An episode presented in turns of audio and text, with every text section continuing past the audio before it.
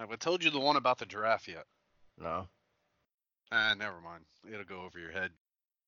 Mm. Welcome once again to A Face for Wrestling podcast. I am your hostess with the mostess, the Matt, joined as ever by the hostess with the hostess, who loves snack cakes because it's fat, the Waldo. Can't see me shaking my head, but I am. Oh, I knew you'd shake your head. And all them chins will be rolling as you do so. What's going on, Matt? Not much. How's the weather over there in Iceland? It's actually not that bad right now. I have had what you might call a masterful day. A masterful day? Like the maestro? Not quite. A L- little bit different. You're not a piano-playing wrestler from the nineties? No. You're missing out, man. And as always, let's not forget our third and most important host, Doctor Brian. Doctor? Doctor? So, Matt, we have some house cleaning to do since our last episode. Do we? The day after our our, our, revo, our revolution, revolution, a group on Reddit sent Triple H a fruit basket as a token of appreciation. As they should. This was the first, and it's a trend that's still ongoing today. Really? I hope they send a paper bag of shit after this show, though. Do they only send it for good shows, or do they do it every show? I hope that trend stopped right after this show for a little bit. Yeah, it definitely didn't need a fruit basket for this one. Here we are, the eleventh of February, twenty fifteen at Full Sail University Arena for N X T TakeOver Rival. So we started off before the pre-show with a dark match tonight. It was Enzo and Cass versus the Vaudevillains. And trust me, I looked this up and I can't find it. We may have actually dodged a bullet on this one. That's not a match I would have wanted to see. So for the pre-show, we have a panel of Renee Young, Byron Saxton, Corey Graves, and Albert once again. Really a whole lot of nothing in the pre-show. Just the same promo packages we'll get later in the show. The only thing of note was they announced the Hideo Itami and Tyler Breeze match during the pre-show. So it was not uh, an announced match for this show until the pre-show. That was it? That's it. They did some fan interviews, which I'm kind of a fan of when, you know, they poll the audience to see who they want to win. But, yeah, nothing worth watching. It was thirty minutes of let's try to analyze this stuff. We immediately start off with no horsing around, go straight to a promo package going over N X T being the future, and a quick rundown of the card hyping the rivalries tonight. I have my first discussion question here for you. Okay. Is it necessary to show a highlight package for the show you're about to watch? Like, you've already tuned in. Do you really need it to tell you to tune in? I can see this both ways. I mean, because it's being shown inside on the big screen, so it's kind of giving the audience a, a hype package. getting Like a little warmer? Fi- yeah, getting them fired up for what's coming tonight. Okay, I can see that. I didn't think about that. I've always found that a little odd. So we're not quite done playing musical chairs with the announcers yet. Uh, as soon as we get done with the promo package, we go straight to Rich Brenham, Corey Graves, and eight-foot-tall Albert. He is a big man. I've always been a fan of Albert. He's had some terrible gimmicks in his past, but I like the guy. He looks like a Mafia Don, dude. He does, but a Mafia Don that doesn't know how to be mad or sad. He just always looks happy. I don't think, with his appearance tonight, that he's going to let anything stupid happen in that announcer's booth. Oh, no, no. We'll definitely get into that some more. He was not one to be talked over at all. As they are panning the crowd right after they show the announce booth, we have a couple of signs tonight. And the first one that I noticed was Brass Ring three sixteen. I was like, stop, wait a minute. Is this when I think it is? Yes, this is right when Vince McMahon came out and started talking about you got to grab the brass ring crap. I don't disagree with McMahon talking about grabbing the brass ring, but it's it's like that little Geico commercial where the guy's got the fishing pole and he won't let the person have the money. Oh, you almost had it. You got to be quicker than that. So, yeah, just picture Vince McMahon as that little old man holding that brass ring. Very diverse crowd tonight, and it looks like a wrestling crowd from the eighties. Yeah, it was it was full of all ages, men's, women's, children's. It was a good crowd. Cut over to Hideo Itami and Tyler Breeze for the first match tonight. They show the announce team again, and it still amazes me how tall Albert is over the rest of them. Yeah, that is a big man. Hideo Itami, man, he needs a better entrance. He needs something. As they're coming out, we cut to an interview segment from last week during a tournament. Yeah, we'll get into this tournament throughout the night. We get a package that shows, as we talked about last episode, Balor buried Hideo again in this tournament. wrong place, wrong time for Hideo, man. But it goes over that there was a tournament. Hideo was knocked out of the tournament by Finn Balor, which pissed off Tyler Breeze, who had been knocked out of the tournament by Hideo. So while Hideo was doing a backstage interview, Tyler Breeze shows up, bum rushes him into a locker, and starts kicking the shit out of him, talking about, this is your fault. I could have beat Balor. I could have beat him. I could have beat him. Decent little setup for a match. Tyler comes out, and he has his selfie stick finally. He does, and Jason Albert had no clue what it was. Some chick jumps all over Breeze on the ramp. I mean, it's an obvious plant, but it was a cool spot. I, yeah, it was a really cool spot. I tried to, she didn't look familiar, but I was trying to find out if maybe they had something on who the fan was and couldn't find anything. But it really was a cool spot for Tyler Breeze. I just, I'm not a huge fan of this kind of plant stuff typically, because then, you know, next week, what's to stop somebody else from jumping the barricade that's a real fan? But it works for this gimmick. It works for this character. Yeah, I think he played it off perfectly. Yeah, he, he no-sold it and kept looking at himself in the selfie stick. The bell rings and Itami chases Breeze around uh, the ring for a little bit, and Breeze tries to hide behind the ref. Yeah, so good. He is such a good heel. Breeze sneaks in a kick as he scoots the ref out of the way, works over Itami in the corner for a little bit, and we get some back and forth until Itami hits a knee to the chest as he bounces off the ropes. Yeah, about this time we started also getting some T K O chants. I assume that's what he calls his version of the go to sleep? Yeah. Okay. Brenham, he's a little off tonight because when Itami did that bounce off the ropes and he hit Breeze square in the chest, I mean the upper chest, and for some reason Brenham calls it a midsection. I mean, it wasn't the face or legs, so technically I guess it could be the midsection. Sure. I have some notes for the announcers on this, and we're going to get more into the announcers as we go on. They're not bad, they're not good, but they are serving their purpose at this point. Breeze dumps outside and Itami works the crowd in the ring, and he's not bad at it. He's just not good at it. Yeah, he's he's got no charisma. Itami goes after him. Breeze runs around the corner and goes back in to try and W C W him. You got somebody dumps out of the ring. They run around a little bit. Somebody's chasing him. Well, the first guy goes back in. As the second guy comes in under the ropes, the first guy's there to put the boots to him. Very W C W. But Itami dodges it, hits the ropes, and hits Breeze with a single leg dropkick as Breeze was going for a crossbody. Yeah, I just have that that was, it was weird. It just didn't quite mesh right. Itami hits some body kicks, goes for a kick in the corner, but Breeze rolls out onto the apron to dodge. As Itami is pulling Breeze back in, he tries to hit a shoulder to the gut through the ropes. But this time, Itami dodges it and kicks Breeze in the chest. Itami goes to bring Breeze back in, but Breeze, playing possum, trips Itami and hits his leg on the apron.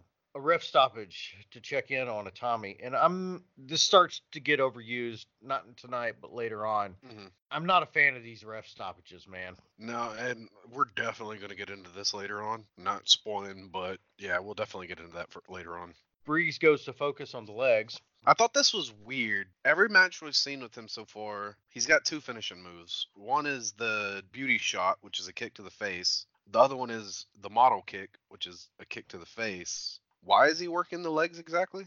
I'm not really sure. We do transition to a good spot with Itami's legs around the ring post to set up a ring post figure four. The announcers are doing a great job of selling what's going on in the ring and explaining how Breeze is within the rules, even though he's a heel.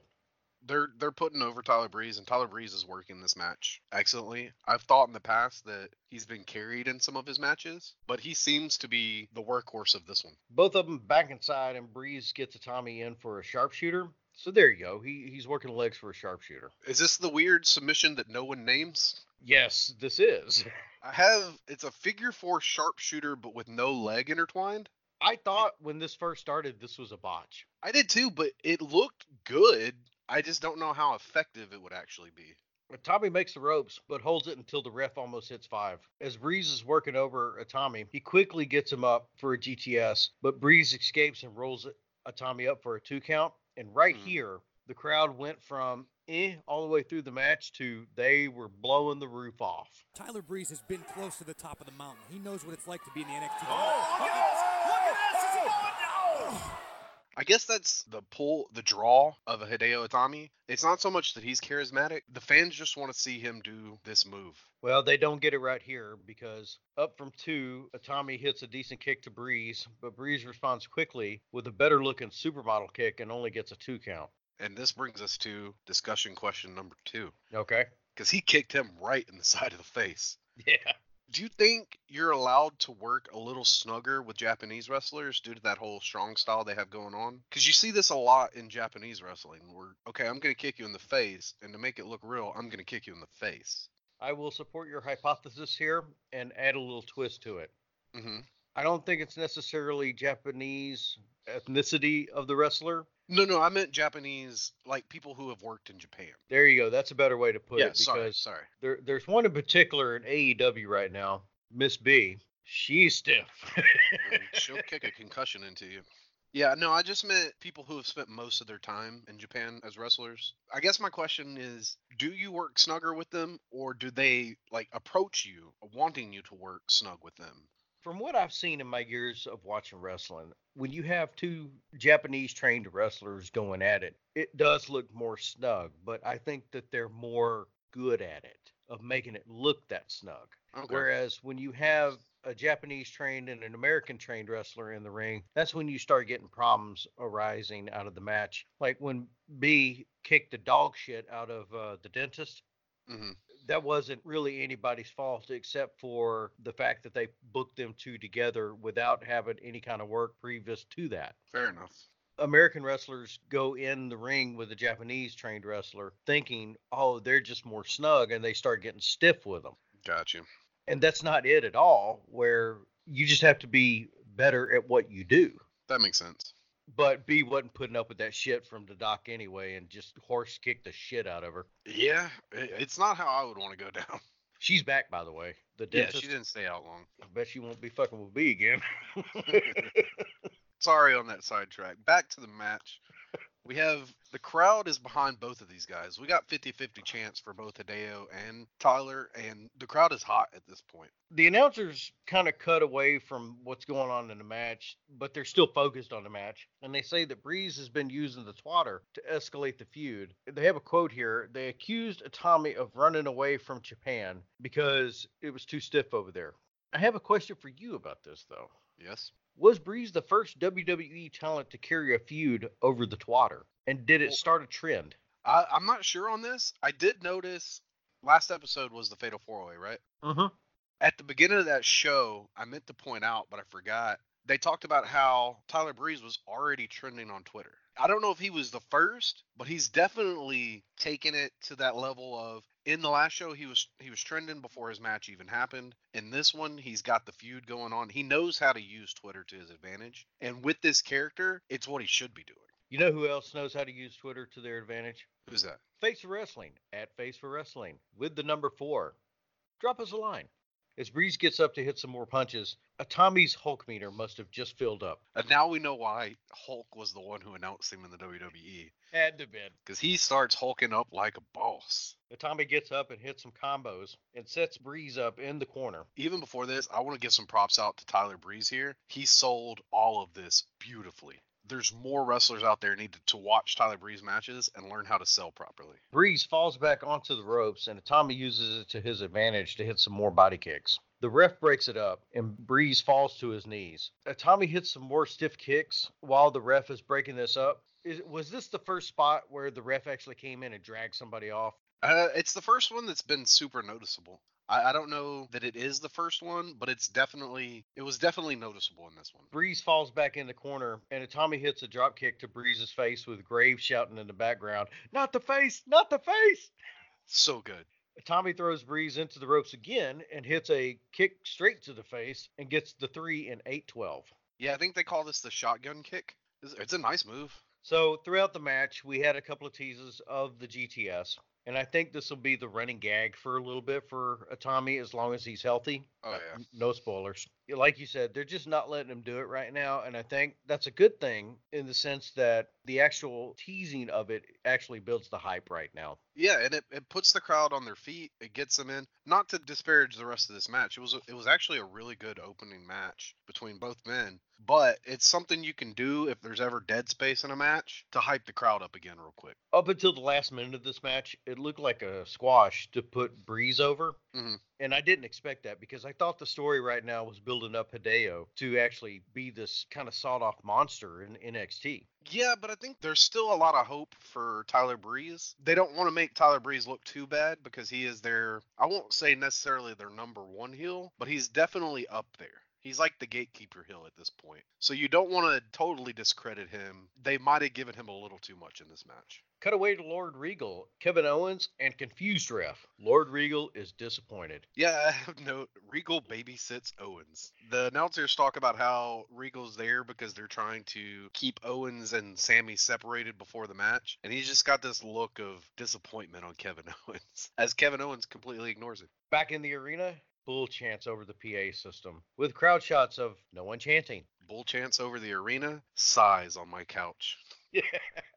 Chubley comes out with no charisma and goes straight to the ring. Just just walks down to the ring. Just does nothing. Down. Not only is he looking like Chumley, he's also looking like the love child of Taz and Rhino on this episode, man. Uh, we cut back to a flashback from last week. We we get the build up for this match during the tournament, as we talked about the number one contenders tournament that's currently going on and will be finished on this show. Corbin defeated Bull in the first round. So when Corbin was in his second round match against Adrian Neville, Bull interfered, causing Baron Corbin to lose, which was his actual first loss since he's had this whole gimmick going on, which set up this match. And apparently he's also lost to him another time before this. So Bull's whole gimmick is, I couldn't beat you twice because they wouldn't let me do what I wanted to do. So this time, no disqualification and I can beat you.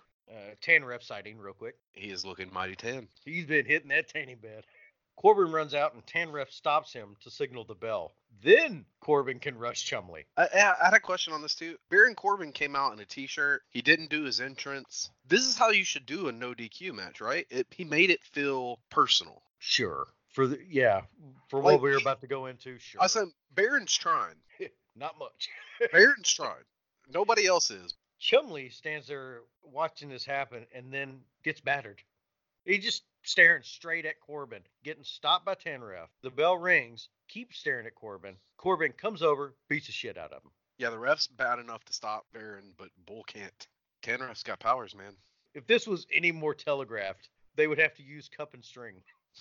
One punch and Chumley rolls out. Corbin chases him and hits some more punches and then rolls back in. A little offense in the ring and Chumley rolls back outside to the ramp for some walk and brawl. Chumley power bombs Corbin onto the ramp, and that's the damn highlight of this match.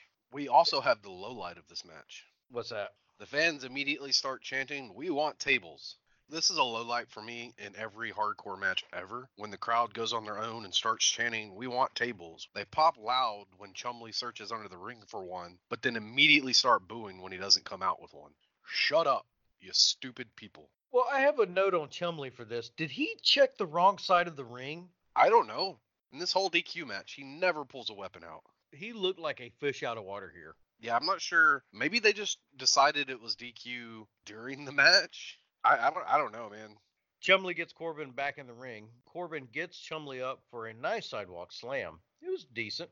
It was really good. Yeah, and it should have ended here. Should have. It was a good move. It should have been a three count. That should have been the end of it. Instead, Corbin tries to clothesline Chumley to the outside, but he's way too gassed. Corbin falls out over the top, and Chumley has to go over himself. The crowd immediately boo it. Good. The botch causes Corbin to land very awkwardly, very badly. And then Chumley just kind of jumps out on top of him. I, I will give a little bit of props. The crowd attempted to start a Botchamania chant.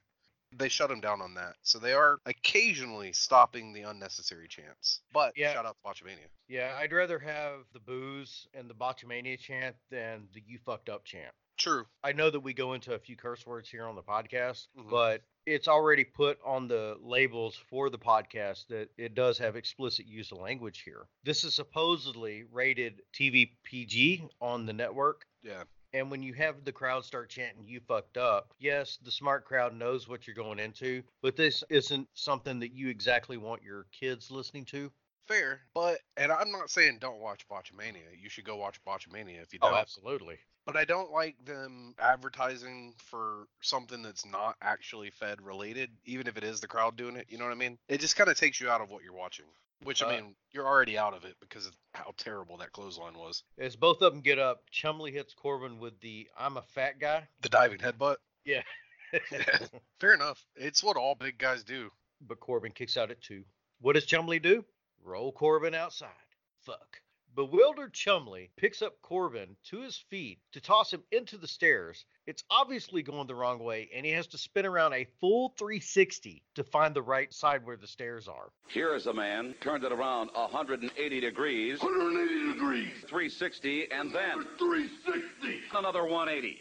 Rolls Corbin back in the ring, walks around the ring to grab a chair, and goes We've... inside to smack Corbin. We finally get a weapon in this no D Q match. Corbin hits the end of days in response. Yeah, it kind of hit him on the chair a little bit. Gets the three over Chumlee in four minutes and ten seconds, and as soon as the three count hits, the fans are booing this match. It was bad. I, I hate to keep harping on this, but I do think there was a bonus at the end of it, but I don't think they pulled it off well. Mm. Well, we have this no D Q match, but nothing illegal actually happened. So if the setup was Bull saying, I can beat you in a no D Q match, but then Baron never tries anything illegal, does that make him a little bit stronger? Sure. I mean, like I said, they didn't sell it well, but maybe that was me hoping to find some silver lining to this terrible, terrible shit cloud. Corbin sets up the chair in the middle of the ring to watch Chumlee sell. It's pitiful. It was a good little cocky spot. This match sucked. Oh, it was so bad. Chumlee sucked, and whoever the agent was shouldn't be fired, but should at least be fined. Nothing good about this. Before the match earlier in the day, did they set up chairs and tables in certain spots, and then before the show, did someone move everything? I got nothing, man. Good news, everyone! We're done with Bull Dempsey. He has gone off N X T specials. Chumlee will stick around on and off for T V, even teaming up with Tyler Breeze during the first round of the Dusty Rhodes Classic, losing to the not yet official team of D I Y, episode thirteen. Nice that we don't have to see him again as well. After he leaves, he'll go on to C Z W. Jesus! Of course he will. To feud with top Greco-Roman wrestling superstar Sami Callihan. So long, Chumlee. Don't come back. Backstage with Sami Zayn, talking to Lord Regal and Confused Ref. Just confused. This was a nice little a nice little duality. Like I said, Regal was obviously babysitting Kevin Owens, but he's having a nice chat with Sami. It was a nice little juxtaposition of your face and your heel getting along with the, the general manager. I thought it was well done. Right after that, this kind of goes into what you were talking about earlier with the hype package. We have a fucking network commercial during a network special. For Fastlane. It's because W W E Network is free during this month. And it's yeah. trying to boost subscriptions. Yeah, Fastlane's a terrible name for a pay-per-view, though. That's that's all I got on that. Well, you know what comes right after Fastlane, right? Oh, what's that? Roadblock. Wait, there's an actual pay-per-view called Roadblock? Yeah, it goes Royal Rumble, Fastlane, Roadblock, WrestleMania. Uh, see, I didn't know the Roadblock part. Yeah, because you're on the road to WrestleMania. But there's a block before the end? Exactly. Damn you! God! Damn you all to hell! These are your level jokes, dude. give me give me the damn you all from uh, Planet of the Apes there. Yeah, that's that's bad. That's even beyond my level of jokes. Backstage, we have Becky Lynch doing push-ups? It's my highlight of the night. Becky doing stair push-ups, but she's doing them going up the stairs, which actually makes the push-ups easier. Corey Graves is commenting right after that promo package saying, you can't buy a women's title at Hot Topic. You have to win it here tonight. Good line. It is a good line, but are they sponsored by Hot Topic or something? This is the second time someone's thrown a random Hot Topic comment out. Well, I checked, and he's right. But you know what you can buy from Hot Topic right now? What's that? You can get a Becky Lynch t-shirt, and you can get a W W E toaster for thirty-five dollars and ninety cents or thirty-two euro eight over here. You're talking about now or back then? Both. I was like, Becky Lynch wasn't big enough to have a t-shirt back then. No, that was their thing in N X T was if you made the N X T roster, you at least had one shirt. Okay. I want this toaster. Does it have Kane on the side? No, it's just got that stupid W W E logo. It's literally just a W W E branded toaster. When you put the bread in there, it toasts. Oh, no, it no, has the W W E no, logo on it. No, you shut your mouth. you shut your mouth. And then Bayley stands awkwardly in the hallway. With Brenham going over, watching Bayley gear up. With what? She's just standing there, kind of, awkwardly. I have her. No, we're not. She's got everything on. What the yeah. hell is going on this first hour? She's ready to go. And her match isn't even next. The Lucha Dragons music hits, and they come out. Surely they will save this first hour, right? I have a note before we get into that. Sin Cara with the t-shirt on is the best Sin Cara's looked. And then he took the T-shirt off. Bocce comes out. He signals like he's wearing a title belt, you know, where he does the hands across the stomach area. Yeah. Or is he just hungry? Both. We also get probably going to be your favorite call of the night, if you caught it. They're talking about the upset of Blake and Murphy having won the tag team titles. And Brenham says, this is the biggest upset since the Mulkey brothers beat the Gladiators. That's right. Shout out to the Mulkey brothers. There's only two people now in the world that know who the Mulkey brothers are. You and Rich Brenham. The camera does a better job this time of not showing the springboard. Yeah, it did a really good cutaway. Sinbachi is making look Kalisto look even smaller now. But Kalisto is just happy to be there. And yeah. Sinbachi is just there. He's in the team. Go team. Blake and Murphy come out. I didn't really get to see the intro because I was too busy having a seizure. This bad techno music. They did a leapfrog at one point. I don't know what's going on. I don't know what this gimmick is supposed to be, except for, as you say, seizure-inducing. Matt, who are these guys, and why do they have the belts? Well, I'm glad you asked. Wesley Blake started wrestling in two thousand eleven, and he started at the Funkin' Conservatory. Wait, one note from this time frame. He didn't do a lot between two thousand eleven and two thousand thirteen. So much so that his one highlight from this time period is he was part of the eight-person tag team, which was Jerry the King Lawler's first match back after his heart attack.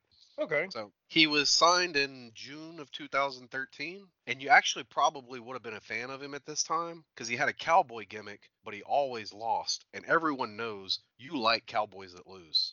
How's your Niners doing right now? In August of two thousand fourteen, he started teaming with Murphy. Who is Murphy, you ask? Murphy is Australian. Woo! He also, not a lot on his background, he wrestled. He started wrestling in two thousand seven, and from two thousand seven to two thousand thirteen, he just basically wrestled all over Australia. He had two highlights. One is he once had a tag partner named Jack O'Lantern, which is awesome. I thought that was you for a second. No, not me. And two, uh, he was the Melbourne City Wrestling Heavyweight Champion for two hundred ninety-three days. That's cool. Yeah. So, I mean, he was kind of big down in Australia. He was signed in March of two thousand thirteen. He joined, did a couple random tag teams before being put in this random tag team. And then both of these guys were in both of the tag tournaments we've talked about in the previous matches to find new number one contenders. That's pretty much all they did. And then in January, on January twenty-first, they beat the Vaudevillains in a match, immediately challenged the Lucha Dragons for a title shot. On the twenty-eighth, they were given said title shot, and they won. No story, no hype, no build-up. Just, here's two guys, they won one match, and then they won the titles. Because they won the titles, champions get a rematch. Here we are. Did you notice who our referee was tonight? Who is our referee? Teddy Long Junior Yeah. He is very much so Tiny Teddy. I love it. That's what we're going with now. So we got Tiny Teddy, Confused Ref, and ten Ref. Bell hits, and we have a lockup. So you know how I keep my notes here, right? I, I yes. do, usually do one-letter abbreviation for the names and stuff. Well, I got two guys that have B now. I have Blake and Bocce. Fair enough. My first note is, Sinbachi has arrived. So I have here B and sign B. And as I was cleaning up my notes, I was looking at it going, wait, I'm not... in a math class? Oh, Sinbachi. Okay. Blake and Murphy try to get some tag team offense in early, but Bocce leapfrogs over them and hits the second rope to flip to Blake. It was not bad, but it'll get worse from here. Yeah. Sinbachi hits a beautiful hurricanrana. After a little, after a little filler, we go to try it again. This time it works, but the fans aren't having it because the first one was just pitiful. It was so bad. Yeah, Kara is looking rough in this one. Murphy tries to go in, but Kalisto bolts over with a dropkick, and he got to hand it to Kalisto. He's trying here. He is, but this is the match where Sinbachi finally rubs off on him. I have here, Kalisto goes for a flying botch over the top rope, only to miss. Yeah, it was pitiful. Just sad. He jumps over for a crossbody, back in the ring, and Bocce hits a nice enziguri on Blake, who is sitting on the top turnbuckle. Uh, Bocce gets Blake in a victory roll. It was pretty snug from the top rope for it, too. It was, it was probably one of the highlights of this match, which is kind of sad. Both teams tag in. Yeah, and there was a weird spot here where the match just kind of stopped. There was like a weird pause of, oh, we tagged what, what's supposed to happen now. Wheelbarrow senton onto Murphy from Kalisto. Blake and Murphy throw Bocce up in the air, and Bocce lands flat on his back. Ow. This is the backdrop neckbreaker.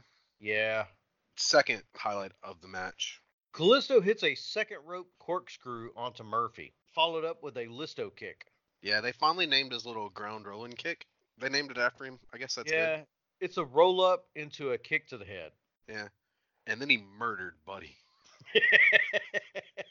He did. Are you, are you talking about the uh, knee-high hurricanrana? Yeah, I called it a snap canrana. Driving Murphy's head into the mat. I, I thought he was going to have a broken nose or something, man. The announcers have no time for this match as they are going on about pinning instead of cheerleading. The fans also are really not having anything for this match. Murphy counters the Selena del Sol to a linebacker standoff in the middle of the ring. Yeah, it was just more awkwardness. There's no chemistry between these two teams at all. Murphy lifts Kalisto up for a powerbomb, but it's reversed to a hurricanrana for a two count. Kalisto tries the laziest crucifix pin for a two. Just kind of scoots over to put it on. Well, this is the one that confused both the ref and the crowd. Nobody really kind of knew what was going on. It was just like, yeah, both of us are pinned. What? It was oh, weird. It gets even weirder because they start trading some weird flipping pin combos for twos. Yeah, just have more reversals that look like shite. Yeah, they go straight for a double breakup because I guess both teams were realizing that this was shit.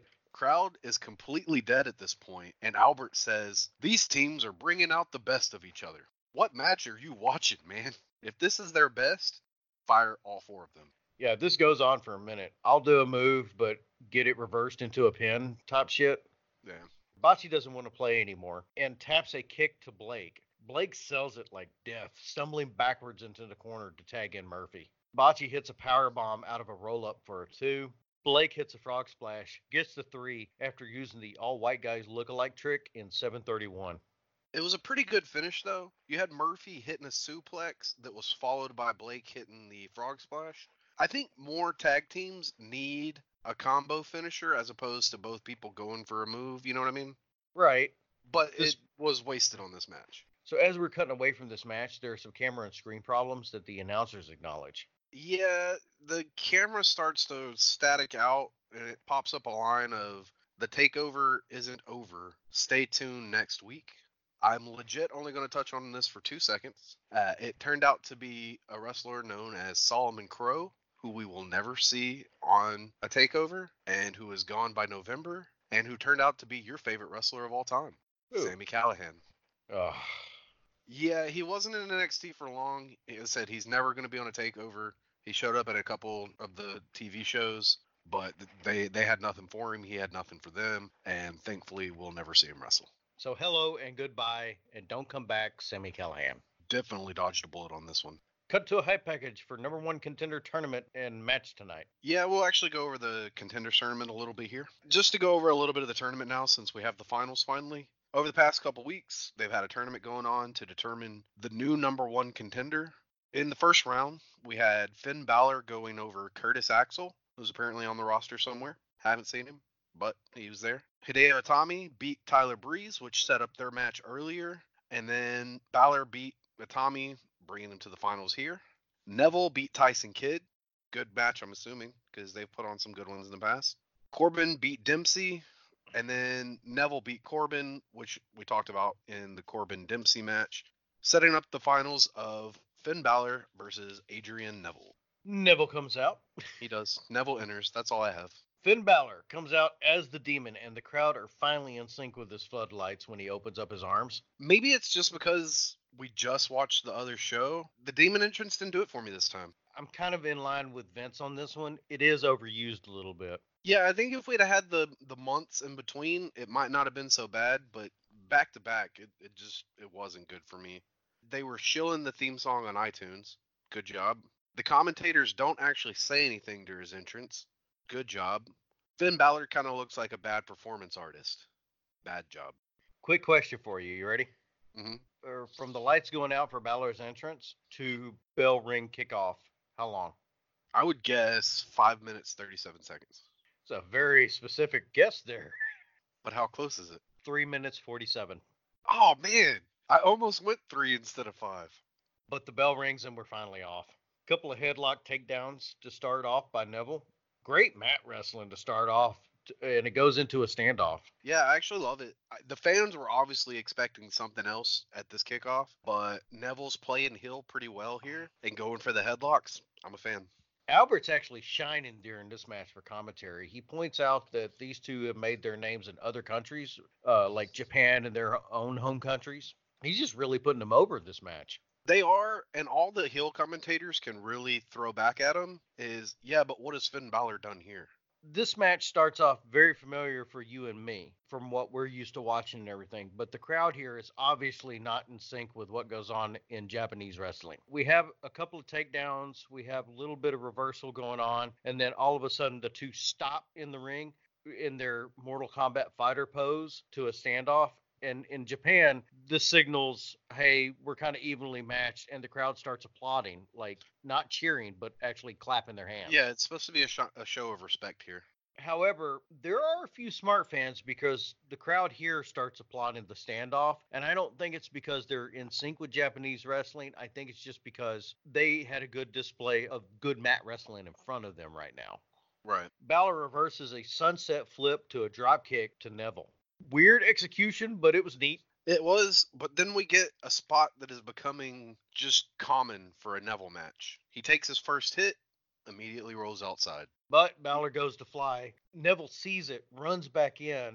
They both run the ropes, and Balor hits another dropkick. And Neville goes out again. Well, Balor tries to fly again. Neville meets him with a punch on the apron, though. So they're changing it up a little bit. I, I, I'm not disagreeing with that. It just, every match we've watched of Neville so far has gone down this way, where it starts off with he takes that first move and immediately ducks out. Now, he always gets some kind of counter usually afterwards, but it's just a weird spot. They're not pushing him as the man that gravity forgot as much anymore, but for this guy who's supposed to be your high flyer, ex-champion, awesome dude, it's just a weird spot to start off your matches with. And Neville goes up for a springboard dropkick. And while he's doing that, Albert clarifies the last special's name for us finally. It's Our Evolution. Aw, no more. Arr, arr. Arr. Neville hits some kicks to Balor in the corner. A lot of rest holds here for a minute. The announcers are really holding this together. Uh, Graves says, is Balor not proven? Albert responds with, he's proven, just not in N X T. He's beaten two other people in the tournament. He tag team beat the Ascension, the baddest tag team you've ever had. Is he not proven? But I like where Albert's going with this. It's just weird to me. He's been here for two takeovers now, and a couple of uh, not a couple, like a bunch of the T V shows in between. It, are you just not proven until you get a belt? Is the Million Dollar Man never been proven? My next note's more headlocks, more drop kicks. Yeah. Balor goes to fly outside, but as he goes up, Neville hits him with a high drop kick. Neville hits a nice vertical stalling suplex to bring Balor back in. Balor nails Neville with an enziguri while he's sitting on the top rope. Mm-hmm. Balor finally gets the chance to dive outside onto Neville, and we start getting the N X T chance again. Yeah, I have here. It's it's you're starting to rub off on me a little bit. I I was not a fan of the N X T chance here. Neville back in quickly to roll out to the other side to get away, but Balor is stalking him and catches up to him with a dropkick through the barriers. Holy shit chance. It was weird. Again, he had the whole demon mannerisms when he was doing the stalking. I'm glad you used that word because I have demon stalks written down. It was awkward, but it kind of fit. But I had a question. Mm-hmm. Neville was on the ground when the demon started stalking him. And then when he ran to do the dropkick, Neville's sitting in a chair for some reason. Yeah, I'm not really sure what happened here. So he drop kicked him through a chair and the barricade? I think this was a mess up by Neville. I think he was supposed to go outside and kind of position himself in the chair better. Mm. The spot definitely called for him to be sitting in the chair. Yeah, I, maybe it was a bad camera angle then. Balor gets Neville up to roll him inside and go up top. As Neville is getting up, his head's hunched over, and Balor hits the coup de grace on the back of his head. This pissed me off to no end. This is his finishing move that he normally does to the chest. He does it to the back of the head, and Neville kicks out. This is more brutal than your finishing move. This should have been the finish. It should have ended right here. Balor goes for a reverse lifting D D T, but Neville is way too short for that shit. I was in the middle of taking notes and drinking a soda, and I spit that shit all over my paper when I saw Balor try to pull Neville up like that, and his legs were just barely touching on the ground, and Balor wasn't even up like two inches. Yeah, it's amusing. I was like, come on, Balor, you should have known the guy's a midget. He's not a midget. He's a goblin. There you go. He's a goblin. Some back and forth until Balor hits the Pele kick, but Neville no-sells and hits a kick to the face. Yeah, this has pissed me off, number two. The Pele kick always puts people down, whoever uses it. But Neville's just like, nope, I'm going to super kick you out of this. Neville hits a German suplex onto Balor, followed by another one into a two count. Yeah, the first one, I think he saved Finn Balor's life. It looked like it was a little bit botchy at first, and he went into the German suplex to save Balor. But the second one was a stalling German, and it actually, this is the first time I've ever seen Adrian Neville look beastly. Like, he looks like he's actually buff when he does this stalling German suplex. It was great.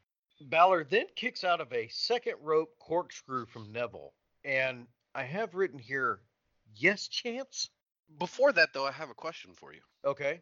Balor's laid out. You're going to the top rope. Your finishing move is off the top rope. You stop at the second rope and do a different move instead? Oh, I know. This is... What is the booking for this match? Confusion. Balor countered some offense with a sling blade, followed by a nice lariat. Yeah, the inside-out clothesline. Balor, realizing that Neville was way too damn short for him to help on the reverse D D T, does it all by himself on this one. Yeah, he did. But like everything else in this match, it only gets a two. Balor sets up for a coup de grace. Neville chases him up top to hit him with an enziguri. It was nice. Neville goes up himself. This time, Balor chases him. Neville jumps down over him and nails Balor with a kick to the back of the head. Neville quickly goes up, does the red arrow, but what happens? We get the knees up, and Neville's rolled over into a pin. This was probably the spot of this match. Everything was timed perfectly. It looked really good. Again, a finisher for this match should have been here. Balor hits a dropkick to Neville, pushing him into the opposite turnbuckle. He goes up and connects with the coup de grace for the three at thirteen twenty-five. Coup de grace that Neville was nice enough to roll over for. Like, he's laying there for a good minute on his stomach, just looking at Balor, and rolls over so he can jump and hit him in the stomach. This match was actually two different matches. We have from start to halfway could be summed up with rest holds and drop kicks, but should have been finished up with the coup de grace to the outside, push back in for the three count. That was match number one. Yes. The second half of this match was just them just whamming down on L one to hit their finishers. Yeah, we've stored up all the finishers. Let's hit them. And that could have been a separate match all of its own. Yeah. The booking for this was all over the damn place. Nobody was talking to anybody prior to this match. There wasn't a lot of botching. I didn't really see anything that stuck out as egregious. No, it was fine. A smooth match. But you've gone past botching and gone into, I'm just going to kick out of everything. Well, this and, match was the definition of an indie match. Yes, that's the perfect way to put it right there. After the match, the music cuts, and we get hug it out chants. Isn't that Bayley's gimmick? Annoyance number three. Turn Neville already, man. He worked the whole match as if he was a heel, but you have him contemplating a hug into a handshake. It's bullshit. I don't like it. But they do shake hands, and Neville clears the ring. Well, Matt, that's it for Neville. He's gone? He is gone. After this, he'll get called up to Raw on the twentieth of March after losing his first name. Oh, I thought you were going to say that he got called up to the Halls of Mordor. Stupid. Shortly after, he'd be in a feud with, at the time, Stardust. During the angle involving Stephen Amell from Arrow, yep. He would slowly go off T V from there until two oh five Live was formed. As of this recording, he may or may not be in A E W. We don't know. He shows up sometimes. They missed the whole big deal, or I guess they didn't miss it. They weren't allowed to do it. When he was feuding with Stephen Amell, who plays Green Arrow, and Neville's finishing move is the Red Arrow. But they could never call Stephen Amell Green Arrow on T V. Rights, man. Sucks.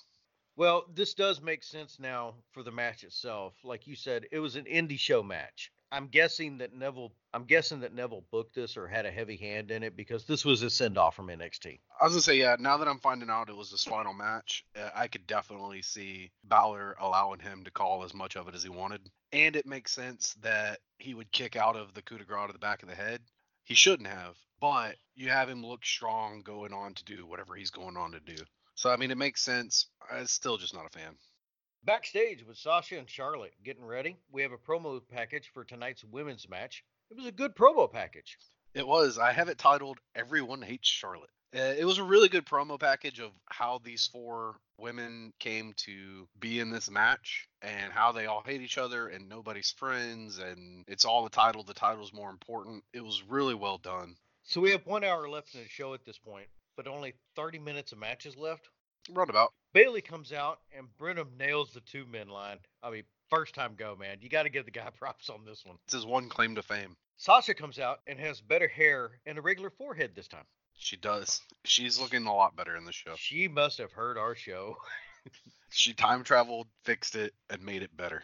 Becky comes out, and she headbangs before I can say it.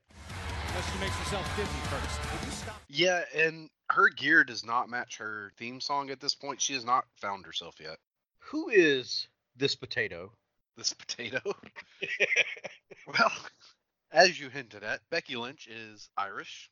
She trained in Ireland under one Finn Balor in N W A Ireland. She actually started off in a mixed tag team with her brother before moving to Canada to join Supergirls Wrestling. It was an all-female promotion, and she was their inaugural champion. This is what I was talking about earlier. She's got her passport, man. She traveled all over the world. She wrestled in Japan, France, Germany, everywhere but America, it looked like. And she did this until two thousand six, where she unfortunately suffered an injury to her eighth cranial nerve, which is responsible for transmitting sound and equilibrium from your inner ear to your brain. Holy Which, shit. Yeah, it's a shitty injury for a wrestler to take. She actually had to stop wrestling for six years. She would show up sporadically, like three or four shows, but mainly in like managerial roles. I have heard in interviews with her that during this six-year time frame, she started taking like acting classes and doing other things before she finally found out, you know, she had a shot at W W E, so she tried out. In April of two thousand sixteen, she joined N X T, and she teamed Teamed and then turned on Bayley, which means at this point, Sasha has teamed and turned on Bayley,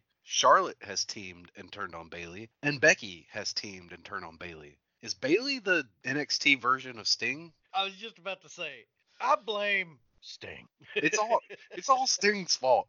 Bayley gets some better heroes. Um, after Becky turned on Bayley, she started teaming up with Sasha. They had a group called Team Bay, which stood for Best at Everything. Before turning on Sasha, but it was Sasha's fault because Sasha turned on her first. They started costing each other matches, which led to all four women hating each other and starting the feud, which led to this match. Charlotte is out to booze, but she towers the other three ladies in this match. Yeah, she makes them all look minuscule. We have some quick intros, and man, were they all fast. Right, before that, there was, I don't think we've noticed, or I, we've noticed it, but I don't think we've mentioned it before. Charlotte's entrance, she does this weird splits into a back handspring stand-up with the belt. This girl is athletic, man. I only want to say this once because I don't want to become a thing. But holy crap, she needed different ring gear. She kept almost falling out of this top. I do want to hit back on the intros real quick. All four of these girls were out quick. Yeah. But like I said, we have an hour left in the show. What was going on that they had to speed up like that? I got nothing. There was no reason for it. Ah, uh, this annoyed the crap out of me, man. Do you like the stupid glitter sound that the belt makes when it's shown on screen? Fatal four-way matchup for the N X T Women's Championship. First competitor. I did not notice, but no, I would not like that if I noticed it. They're also still in the whole diva era, so even though they have the N X T women's title, they keep calling them divas a lot, and I'm not a fan of that either. We're almost gone, though. Almost there. We also have another thing that I love. We get Albert saying, Charlotte has a twenty-five percent chance of winning this match. Steiner math. You had a chance, but then you have no chance. I've always found this was dumb. Does Charlotte not still have a fifty-fifty chance? Because she's either going to win or she's going to lose. Doesn't really change by how many people are in there, does it? To the abacus. Tell me down in the comments if I'm wrong. I don't know math that well, but it just doesn't seem to make sense to me. Bell rings, and there ain't no horsing around in this one. Everybody goes straight after Charlotte. No horsing around? I see what you did there. Woo! Woo! Oh, excuse me. We got to call back to Natty real quick. Whoa! Becky and Sasha grab Charlotte and throw her into the ropes, but Charlotte hits them both with a double clothesline, just proving that she's way bigger than them. Yeah. Bayley tries for a quick roll-up, but Charlotte has none of it, and woman handles her for it, just all over the place like a rag doll. Mm-hmm. Charlotte is tossed into the corner for the first Flair spot of the night. Yeah, I like her little remix version of it, to where she actually lands it on the outside. It's a nice call up to Daddy, but you finish it your own way. Becky yanks Charlotte down off the apron to the outside, then throws Charlotte into the L E D apron as Sasha's directing traffic. Did you notice that the L E D screen flickered like it was broken when this happened? I was going to say, really good props to the tech people on this part. They shut it down as soon as as soon as she hit the L E D. Good timing, well played. Becky and Sasha go inside to team up on Bayley at this point. Uh, they pick up Bayley, they swing her back and forth, and then into the turnbuckle. Like almost like a, a, a swinging carry. Well, I have a note that I wanted to go into in a second. We'll get to this in just a second. That okay. move was actually pretty neat, though. Both of them try to pin Bayley at the same time, but Tanref is telling them no, only one at a time. Yeah, Graves goes, what are they going to do? Share the championship? I have a note on that, though. In the past, we've had multiple no, no, no, co-champions. No, no, no, that didn't happen. It never happened. I'm, I'm dreaming the whole Layla L. and Michelle McCool co-champions. Absolutely. Okay. Dissension between Becky and Sasha now, because, you know, they both can't pin her. What happens? Becky turns on Sasha with a pump handle suplex. This is why you have a tiny woman in your match. Sasha is so much smaller than everybody else. So when Becky does this pump handle suplex, she just tosses her. Like, not even a ragdoll, something smaller than a ragdoll. Kudos. And kudos to Sasha for also selling it like a champ. I don't want to say like a boss, because I refuse to make that joke. Charlotte must be dead. Yeah, I have no... Where's Charlotte? Becky hits a dragon screw on Bayley and locks it in to a turnover figure four? Yeah, I have reverse figure four. It's weird, but it's good. Yeah, Sasha breaks it up, and we go straight back into Sasha versus Becky in the ring. Becky with a nice top rope drop kick on Sasha. Yeah, they had set up the corner Sasha goes up tops and double knees Becky spot. I hate that spot, and Becky immediately just rolls out of being draped over the ropes, which is what you should do, and then hits this beautiful dropkick. Thank you for making this move look dumb, because it is. Charlotte's alive, and she runs right back into the ring to hit a modified reverse stunner on Becky. It was really good. Charlotte goes for a suplex on Sasha, but she reverses it, and then Charlotte reverses it into a neckbreaker. Charlotte turns her attentions to Becky in the corner and drags her out, spins her feet outside over the second rope and hits another neckbreaker. Sasha and Charlotte trade elbows until Sasha stops to taunt, throws Charlotte into the ropes. Sasha ducks out of the way and spears Becky. Really well timed. Charlotte has Sasha in a wheelbarrow, but Bayley comes in and catches Sasha for a codebreaker. Even better timed than the spear spot. Yeah, this was really good. Yeah, it was this whole little section of chain wrestling and moves versus moves. This is this is how you do a, a four-way match. It was really well put together. Sasha has Charlotte across the second rope in the corner and goes for knees to the midsection. Yeah, she does. But Becky comes in and catches Sasha's feet. Sasha then pulls Becky into the turnbuckle and sets her up across the first rope for the double knees on both of them. I hate this spot, as I just said earlier, but it actually did look really good in this one. I don't know if you noticed, but somebody in the audience is screaming during this match, and it sounds like drowning cats. I did not notice, but that's a good segue because Sasha immediately starts screaming, and it sounds like drowning cats. She plays the frustration gimmick as she tries to pin one and then the other and then the other, and the screams get louder and louder and louder. And Sasha, I got news for you. You ain't no Daphne. Bayley sneaks in for a suplex on Sasha. Yeah, it's Bayley's turn to take advantage of the fact that Sasha's so small and sells for everybody. Bayley looks like a beast because of this. She also hits some corner elbows to Charlotte. Bayley sets up Charlotte up top for a hurricanrana and then a Bayley to Bayley. I hate pronouncing that thing. That is worst name ever. I hate that move. I hate the name. I hate that it's a finisher. Moving on. Becky comes in to break it up, and now it's Becky versus Bayley, but they brawl on the outside. There's a really nice little moment here. I forgot to mention in the highlight package, or I guess it, it wasn't in the highlight package. It was at the beginning of this match. They said that Bayley wanted her Sami Zayn moment. This is her Sami Zayn moment, this match. And Bayley gets her Sami Zayn moment, damn it. Yeah, she does it by running and sliding through the corner to hit Becky with a dropkick. And they didn't focus on it. They didn't replay it. It was probably Bayley's move of the night, and the tech crew just no-sold it, man. Poor Bayley. Yeah, out of nowhere, Sasha flies out onto Becky and Bayley on the ramp, and she barely made it. Yeah, she did. While the three of them are regrouping, Charlotte just lunges out over the top rope on top of them. Yeah, if, if you didn't know how much bigger she was, it took all three of them teaming up to catch her, and she was still a good foot and a half on each side, longer than they were wide. Charlotte picks up Becky to drag back inside. Becky hits a suplex on Charlotte for a two. She then picks up Charlotte up top. Sasha comes in and starts to go up to break it up, but Bayley yanks her down, and she smacks on the apron, too. It was a good sound. Yeah, she did. Bayley comes in and German suplexes Becky. Bayley then goes up top to Charlotte, who is still up there, and nails a Bayley to belly. Yep. Sasha breaks it up and throws out Bayley, pins Charlotte for a two count. Should have ended there. It should have ended there. But it, it's not as bad as the previous match. She threw Bayley out pretty quick after hitting her finisher, and Charlotte still kicked out, and it was the finisher from the top rope. Sasha applies a crossface to Charlotte. What kind of crossface was it? Just a crossface. Just a crossface. Uh, she lets up to kick Becky off the apron onto Bayley. Sasha reapplies the crossface. Charlotte tries for a bit to break it. As she's starting to get out of it, Sasha rolls it up into a crucifix pin and gets the three in eleven fifty. It was a very interesting finish. I liked it, but it was very anticlimactic. You had Charlotte trying to fight out of this crossface and then the second crossface for a good two minutes, only to be rolled up and pinned. It was a good it, match, though. Yeah, yeah, I don't want to take away from it. It just was an awkward... And like I said, I like that they did something different for the finish. It was just weird and kind of anticlimactic for the match we just saw. There is something that confused me about this match, though. Are we playing a game? Shouldn't this Fatal Four-Way match have been on a show that was more about Fatal Four-Ways? Are you referring to... The Last previous damn show, show, yeah, with a fucking Fatal Four-Way themed show. Right, but that one was more about the men's match. They hadn't really set up a women's match at that point to be a Fatal Four-Way. I'm okay with this.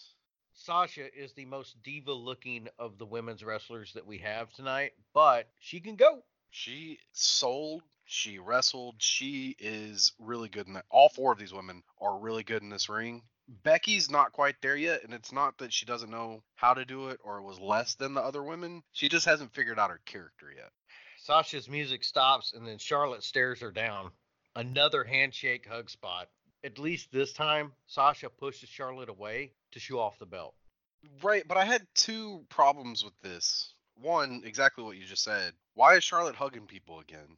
Who's face, who's heel? I don't know what's going on. And two, when the hug finishes, Charlotte shoos Sasha out of the ring, the champion, and Sasha leaves. Why? Yeah, yeah it's not like Sar- Charlotte's going anywhere anytime soon. No, this is Sasha's moment. What is going on, man? Charlotte does the little hand motion, shoos her out and everything. It was really awkward. Yeah, while this awkwardness is continuing, we cut away for a WrestleMania commercial. It's forty-six days away. After that, we go straight into a Kevin Owens promo package. A really good promo package. It felt about ten minutes long, but in a good way, and was a legit three-minute long package. And it just goes over the whole history of Kevin Owens, Sami Zayn, how they've grown up in the business together, how they're here now, how he's only going to fight Sami for the belt. There's nothing personal about it. He's a prize fighter. He's here to win the belt because that means more money for his family. And then it weirdly fades into Kevin Owens' entrance. It's really well done. I don't know. I've never seen him do it like this before or since, to where the package kind of morphs into the wrestler's entrance. Kudos to whoever the tech guy was. Yeah, it was very well produced. It also builds up not just a title match, but a blood feud. You you definitely have Kevin Owens keep saying it's not a blood feud. It's nothing personal, but you can tell that it is. It's really good character work. It's really good story.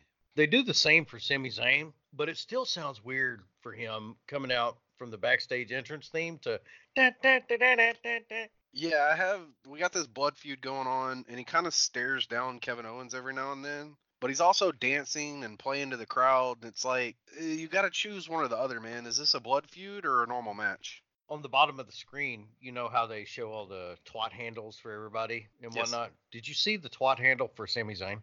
I did not. At I like Sami Zayn. Fair enough.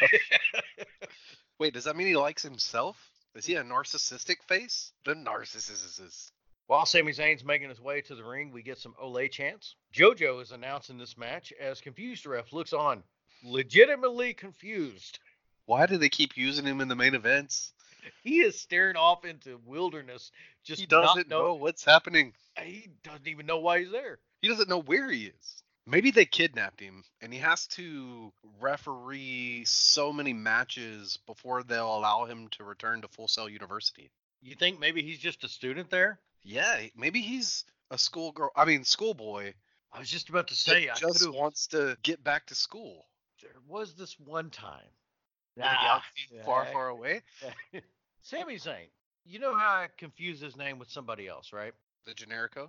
Did you know that it was discovered around this time period that if you take the name Sami Zayn in Google Translator and translate it from English to Arabic, because Sami Zayn is Syrian, his real name is actually Arabic. Yes.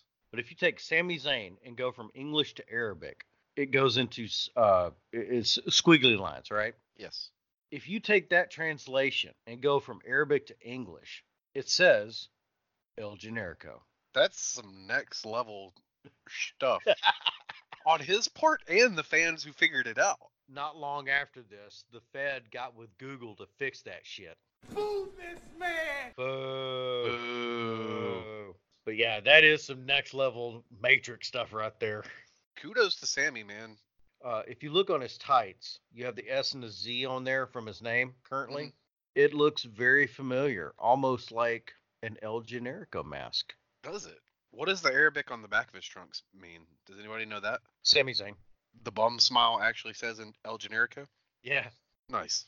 Well, thanks to the Fed, it means uh, just straight out generic. Still close enough. Yeah, you got to hand it to Sami Zayn. He's... I can't take him seriously in a blood feud like this, but when it comes to stuff like that, boy, he is behind the fans one hundred percent on this. Yeah, I'm, I'm with him. I dig it. The crowd is kind of fifty-fifty for this one. Yeah, I found that really odd. I, I get that they like both wrestlers, but you should boo the hill. If you like the hill, boo the hill. The bell rings, and we go straight to a standoff as confused ref reaffirms the bell has in fact rung. He wasn't sure. He wanted to let everybody else know because someone told him. You know, we have a fascination with refs, right? This almost looks like that they were ribbing him. Are they? They might be. Because the bell rings, they just stand there, and he stands there for a second thinking, oh, crap, did they not hear the bell?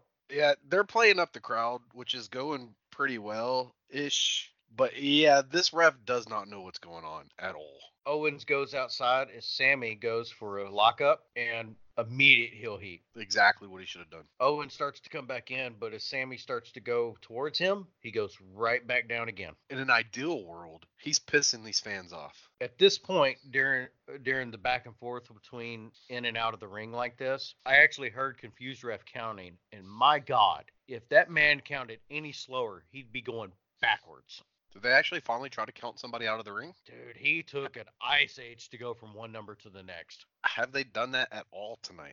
There were a couple of counting spots. They were just not obvious like this. We go back to the well again with the back away spot. As mm-hmm. confused ref is jaw-jacking with Kevin Owens, Sami runs and swantons over confused ref to the outside onto Kevin Owens. Yeah, he totally clears the ref and gets way out there. He made Sasha look bad with this dive. Brawl on the outside. Sami puts Kevin back in the ring and starts giving him the business in the corner. As confused ref is trying to break it up, Owens lifts Sami for something, and Sami drops into the turnbuckle. This was a bad camera angle, so I'm not really sure what it was supposed to happen here. Same. Production-wise, this is probably the only blemish tonight. Yeah, it hasn't been bad. They've picked up a lot since those first couple shows, but yeah, they did have this one weird spot. Owens rushes Sami in the corner with a lariat, and Sami sells like death. It's because it killed him. Yeah. Some boots to Sami, and Owens hits another corner lariat. I do want to point out that Owens taunting during this match really builds the anticipation for the actual finish. Well, uh, a lot of these big moves he's doing, as opposed to actual wrestling moves, and the way he's taunting, the way he's jaw-jacking, it really sells, from Kevin's point of view, this blood feud, this there's more than just he wants the belt. He's doing a really good job with this match. This is not a match built on mind-blowing moves, because it's a blood feud. Yeah. That just happens to involve a title. And I, like I said, I like the build up of Sami's trying to work a match. Owens is not letting that happen, and he's keeping this blood feud, prize fighter-y, I'm just going to beat the hell out of you. It, it's really well put together. We get some stiff chops to Sami in the middle of the ring, and Owens is just battering Sami Zayn. Sa- there are points where Sami Zayn tries to power out, you know, like out of the headlock and get something going, mm-hmm. but Kevin Owens is having none of this. Yeah. We get a little bit of offense from Sami Zayn onto Kevin Owens for a little bit, and we go out of a headlock. Owens gets Sami in an elevated back suplex. Owens is consistently trying to go for the pin, and it makes sense. You want to end this as quickly as possible. Yeah. Some dickhead in the crowd. Beautiful back. Yeah, this crowd is not great tonight. Like, it has its moments, but it's it's a weird crowd. Owens dumps Sami outside, follows him, and hits some nasty chops interspaced with taunting. And it just goes back into brawling. They both come back in at eight. This is going to be the pace of this match. A little bit of offense, a little bit of taunting, a little bit on the outside. It's a damn good blood feud match. It's a little slow watching it, but from a story storytelling point, it's really well put together. Sami is on his knees, reaching at Owens, pleading. Owens picks him up for a gutbuster, followed by a senton. And even though Kevin Owens goes back to the headlock, it builds the match and allows for great replays. So if you've noticed, they'll do a good move, go into kind of a rest hold for a second, but during that rest hold, production guys in the back are right on the spot and go and replay that great move that you just saw. Like I said, they had that one little awkward angle, but everything else they're doing is, is spot on. So I don't really know if If the crowd are seeing the replays on the big Titantron in the front, but from a T V audience perspective, this is actually the perfect match. A little bit yeah. going, and then you go back to the replay so you can get fresh in your mind what's going on. And then as soon as the replay's over, either confused ref or somebody is signaling them, or they just automatically know because they're that good. They just move straight into the next spot. I, I think it might just be an aspect of they're that good. I, I want to say that the couple of times I've gone to a show that was Fed Ram, they don't show the replays on the Titantron. It's just what's happening as it's happening. So I think it's just really great timing. They assume probably that they're going to get some replays out of it, and then the tech crew's exactly where they need to be to do the replays. Sami works his way up trying to get out of the headlock, and he drops down for a good jawbreaker. It's immediately answered back with a kick to the back. And the crowd, man, you got a really good crowd, but there's a couple of dickheads in the crowd because we start getting headlock chants again. Yeah. Fuck those guys. Agreed. I know you and I have had this debate before with one Randy Orton. I am a fan of heels using headlocks. You're supposed to be trying to piss off the crowd. You're supposed to be smart enough to give the wrestlers the respect of they're doing this on purpose. Boo all you want, but chanting headlock and headlock, it, I don't know. It just it just shows you you not to be a very good crowd, in my opinion. I think the difference between Kevin Owens and Randy Orton here is the fact that during this match, Kevin, Sami, and even Confused Ref are all in sync with each other and have a mind meld going on with production in the back to make it good for a T V spot. Mm-hmm. Whereas Randy Orton just puts a headlock on without sensing the heat of the crowd or anything like that and just holds a headlock. I can see that argument. Because what move is Randy Orton hitting right away to go into that headlock for them to replay? Fair enough. Sami gets in some offense finally, and the crowd comes alive. He hits a clothesline to Owens over the top rope to the outside. Sami goes out there and starts putting the punches to him and uses the steps on Owens. It looks like Kevin Owens is starting to take control again as he rolls Sami in, but Sami rolls right around the ring corner, hits Owens with a surprise lariat. So he kind of rolled him in. Mm-hmm. He went right under the turnbuckle out the other corner, and Owens didn't see him. And then, surprise, motherfucker. Yeah, it was a really good spot. But they're both back inside, and Sami Zayn connects with a blue thunderbomb for a two count. Uh, Still yet to put anybody away with this move, but keeps going for it, man. Sami sets up in the corner to rush Owens across the ring, but Owens connects with a kick to the face, and it was pretty snug. Yeah, it's it's not Japanese snug. It's we've worked together for fifteen years snug. Right after that kick to the face, it sets up Sami for a cannonball for a two. Owens immediately gets up and does a pump handle neck breaker on the knee. That's what I'm calling it. That's what it looked like. It was really good. I just don't know what the name of it is. Uh, it's got a weird uh, Japanese name. I, I forget. Owen tries to go for the pop-up powerbomb, but Sami regroups and gets in a dropkick. Immediately answered with a clothesline. but Sami ducks and hits the second best dragon suplex for a two. The second best. I have here in my notes for a soundbite. Oh, this is the fucking spot. God damn you, Brenham. I was going to ask a, a second ago, would the referee have to think about stopping this match? It appeared that Sami was down and out. Sami. Did this motherfucker, I, this is, look, I try not to curse too much on this podcast, but mm-hmm. this really pissed me the fuck off with him. Yeah, I I was forewarned, and it's still, no words, man, no words. Did you read the fucking booking sheet, dude? He wrote it, man. Like I said, no words. Owens is laying on the apron as Sami comes over to get him up. And he tries some moves, but Owens hits a neckbreaker onto the top rope. Owens goes up top, but Sami stops him and tries a suplex. Owens knocks him down and tries a front flip, but Sami got his knees up. Is Kevin Owens sweating that much, or is he just spitting everywhere, or both? I think it's a little bit of both. Because they cut to the hard camera right in the middle of the ring, and he does his little posing and taunting for to build heat up for the match, right? Mm-hmm. And this dude is drenched. Yeah, if you're that big and you're moving around that much, even if you're doing it well, which he does, you're going to be sweating. I just don't like him spitting everywhere. I, I'm with you. I know that spit has its place in wrestling. I, I'm not a fan. Owens rushes Sami in the corner, but Sami catches him with an exploder suplex right in the corner. Owens immediately ducks a haluva kick by rolling outside. Now, see, if he had gotten up or just ducked and rolled in the ring, I'd have flipped the table. But mm-hmm. you're knocked out, but uh, you're try- you're just doing something to get away. Rolling to the outside makes sense. Yeah, it, it's it's something you can do even if you don't know you're doing it.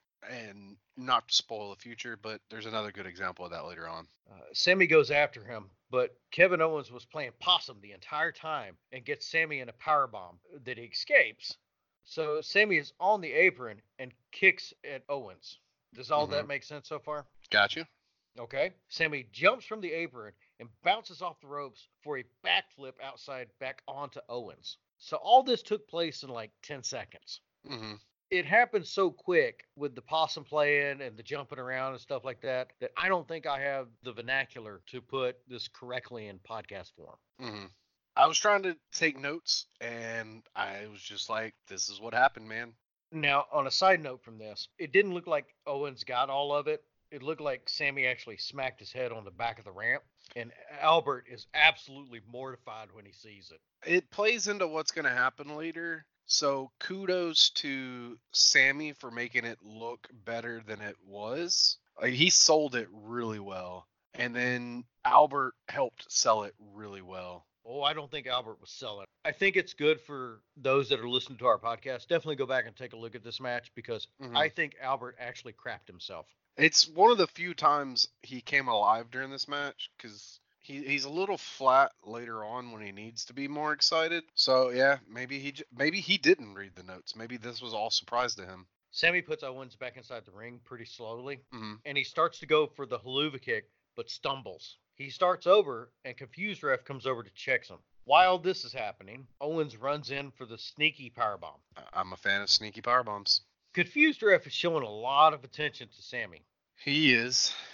Mm, I think he did a little bit too much here. Yeah. Owens goes in for some elbows and battering, and Sami is just playing dead. Uh, he is gone.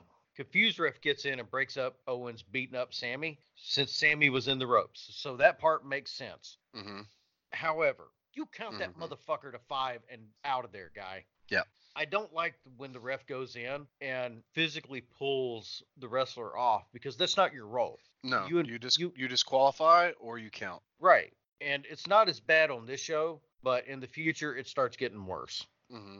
One more time, Owens goes back in to start giving the business back to Sami. Confused ref is back in there giving a stern talking to this time to Owens. And this is where kind of the silliness starts in. A trainer comes down to ringside to check on Sami. Mm-hmm. While everyone is distracted, so I'm okay with this part right here, Owens goes in and gets Sami in for a powerbomb. Mm-hmm.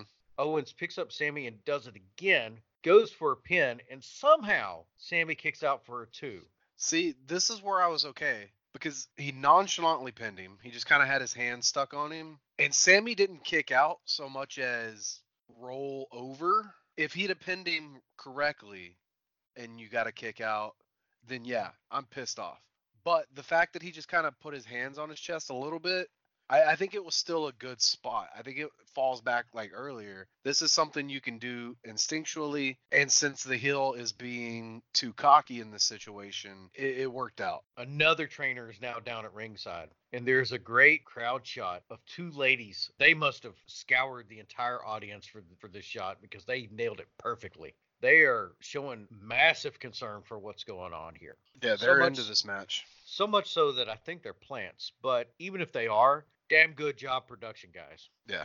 I, honestly, I don't think they're plants. I, I think I don't think either. I think I think they've told such a good story, and you got to go off the buildup of Sami that we've had over the past year, the whole redemption on the last show and everything. They've got the fans to buy into this, and it, it's great. Trainers go in to check on Sami, but Owens goes in for powerbomb number three and four. Confused ref confers with the trainers as Owens goes for the fifth powerbomb, but stops Owens and calls for the bell for stoppage. I almost flipped out at this point. I have always hated, short of legitimate injuries, I have always hated in the past when a ref ends a match with a title belt on the line and just throws the match out. But then he awkwardly does go out and get the belt and present it to Kevin. So they did it what you should do, but it was still just really awkwardly timed and put together. I don't necessarily agree with the finish of this, but at the same time, the crowd hated it. And yeah, rightly so, because Kevin Owens is a heel. Yeah. So we have a T K O at twenty-two thirty-four. I don't know very many T K Os that have happened in wrestling. This is, again, it's kind of like the, the end to the women's match for me. Sorry, sorry. I know of one. What's one? Which one? Bart Gunn, Butterbait, thirteen Fair seconds. Enough. Fair enough. It's it's kind of like the women's match. I like that it's something different, but I don't think it was the right call for this match. You didn't give the fans what they wanted, which is fine. You can heel out on the fans. It just it was a weird. It was it was weird.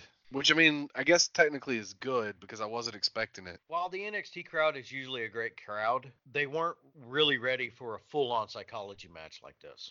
No.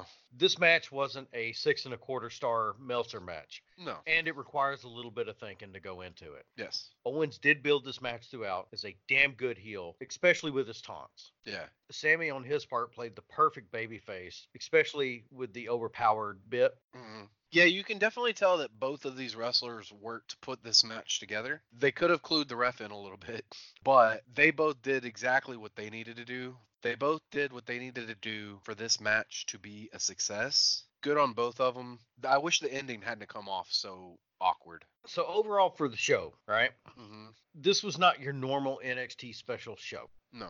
I personally believe that if you had taken this show and gotten up with Techno Team two thousand and put this in the Attitude Era, it would have fit in perfectly. Because Attitude Era was known for having a shit undercard, but having a great uppercard. And that was right. The show all the way. one hundred percent. With the exception of Breeze and Hideo, they opened the show well. It's just the middle that's weird. I think the crowd was just expecting a standalone show and not the stories that were on display tonight. Yeah.